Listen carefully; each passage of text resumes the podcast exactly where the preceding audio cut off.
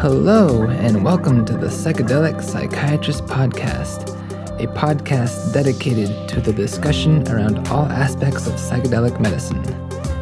This is also a space that hosts conversations about impactful personal journeys and a way to decrease stigma around these molecules and share our experiences with one another.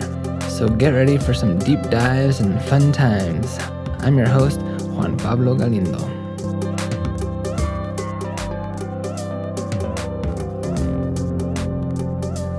Hello, dober dan. That's uh, Croatian for good day. Um, hope everyone's doing doing well out there. And um, this podcast was actually influenced by an Instagram post that I did um, called uh, "Ketamine Broken Down by Letter." It's almost like breaking down the letter in the in the word ketamine and uh, kind of saying like what does K stand for and what does E stand for and, and so on. And so this is the podcast of ketamine. What does it stand for? And so yeah, let's start with K. So the K in ketamine is for knowing. It's for the opportunity to know yourself more intimately. And you know, it's it's really about um, and psychedelic therapy traditionally is really about knowing yourself or the parts of yourself more intimately and discovering um, why we do the things that, that we do um, kind of understanding like why we do the things that we do. Um, and so that's yeah what the what the k stands for. And so the k also stands for kindness and so there's a level of, of compassion and kindness that, that the medicine allows one to feel towards oneself, towards those parts of ourselves that we usually um, want to get rid of or that, that we shame in a way. And so, yeah, the K also can stand for, for kindness in that way. The E stands for evoking so, evoking means to call forth a feeling, a memory, a thought. And so, what I tell people before they have their first session and their preparation session is that the ketamine journey kind of allows one to uh, experience like whatever comes up uh, from the mind, kind of on an unconscious level, to see um, what com- comes up for them. So I tell people that imagine that they're in the audience uh, in a theater watching a play, and the curtain opens up, and whatever is presented to you is kind of what the the medicine, what the unconscious is is bringing forth, what it evokes, what it calls, really venturing into a territory of one's mind and um, calling out to all parts of that mind that they're all welcome to show up in whatever way um, needs to happen, and trusting that whatever shows up um, is what needs to, to be to be looked at. Evoke can also be linked to music, and so the different songs, the different types of songs, can be evocative in, in different ways, and they can evoke certain emotions, or they can evoke certain memories or feelings. Um, and so the E stands for evocative or evoking. So T is for transformation, the act of changing, of evolving one's shape. And so in, in ketamine therapy, uh, transformation can be seen uh, really in the act of changing the relationship we have with our own thoughts. And so what I tell people when they when they come in is um, especially with uh, with anxiety, a lot of uh, clients and patients say that they want to get rid of anxiety. And you know, usually what I say is that's impossible. um, it's really impossible to get rid of anxiety, to get rid of negative thoughts. Um, but what is possible is to have a different relationship with anxiety, to have a different relationship with our own critical thoughts. Um, because the human mind, it's uh, it's a survival mechanism first and foremost. Uh, it wants to survive, and so its natural instinct, uh, kind of we call it like the animal brain, um, the, the ancient part of our brain is very much built on survival.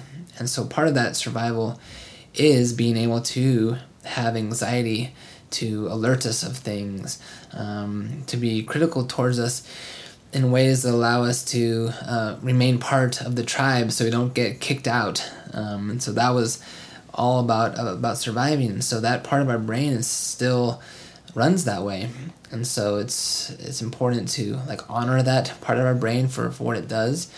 And um, and it's not going away anytime soon. But it's really about transforming how we have a relationship with that part of our mind that um, deals with anxiety and fear and criticism. Um, and so T in ketamine therapy stands for transformation. Next is the A in ketamine, and A stands for acceptance. And this means uh, to increase psychological flexibility and accept all emotions and feelings as they are. And so the word acceptance can kind of um, it can kind of have a negative connotation in therapy. So sometimes like, acceptance um, like isn't the ideal word in therapy because when you when you say that, um, clients can can misunderstand that and uh, like tolerating it, uh, like putting up with it, giving into it, uh, resigning yourself to something. Um, or liking or wanting to like approve something um, and so that can be a little invalidating in a way um, and so when, when i say acceptance in terms of ketamine therapy it's more about allowing um, making room for uh, letting things come to you uh, holding emotions and feelings gently or lightly without need to change them uh, breathing into experiences, um, allowing certain emotions, feelings to to be there. And so it's really about creating space for those emotions and those feelings to, to be there without a need to, to change them in the moment. So that is what is meant by acceptance. The M in ketamine stands for mindfulness. And mindfulness is the practice of noticing what is happening in your mind from a place of curiosity and compassion. And so another one of the directions that I that I tell people in their preparation sessions, and this is something that I learned from uh, psychedelic therapy and from being trained as an MDMA therapist for the clinical trials, is bringing in this idea of the beginner's mind. And so, um, approaching an experience as if you were a kid going to the zoo for the first time and you've never seen a zebra and just being like very curious about it and be like wow that's interesting like look at the stripes and it looks like a horse but it's not a horse um, and so that's the idea of being being mindful in the experience of just noticing what is happening with the experience um, with, with that curiosity that a, that a kid has and also with with compassion um, for the experience as well. And so that's why the M in ketamine is for mindfulness.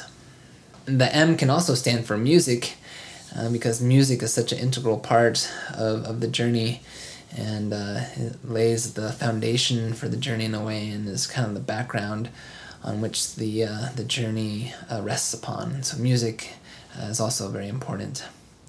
The I in ketamine is for inward. So the ketamine journey takes place within to open a door to our wiser self in order to promote healing.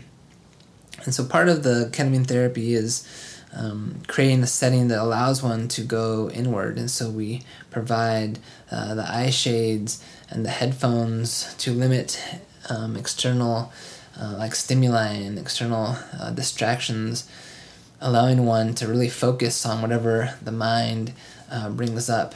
And so having that journey inward is part of what it's all about. And that's why the I in ketamine stands for inward. The N in ketamine stands for nurturing.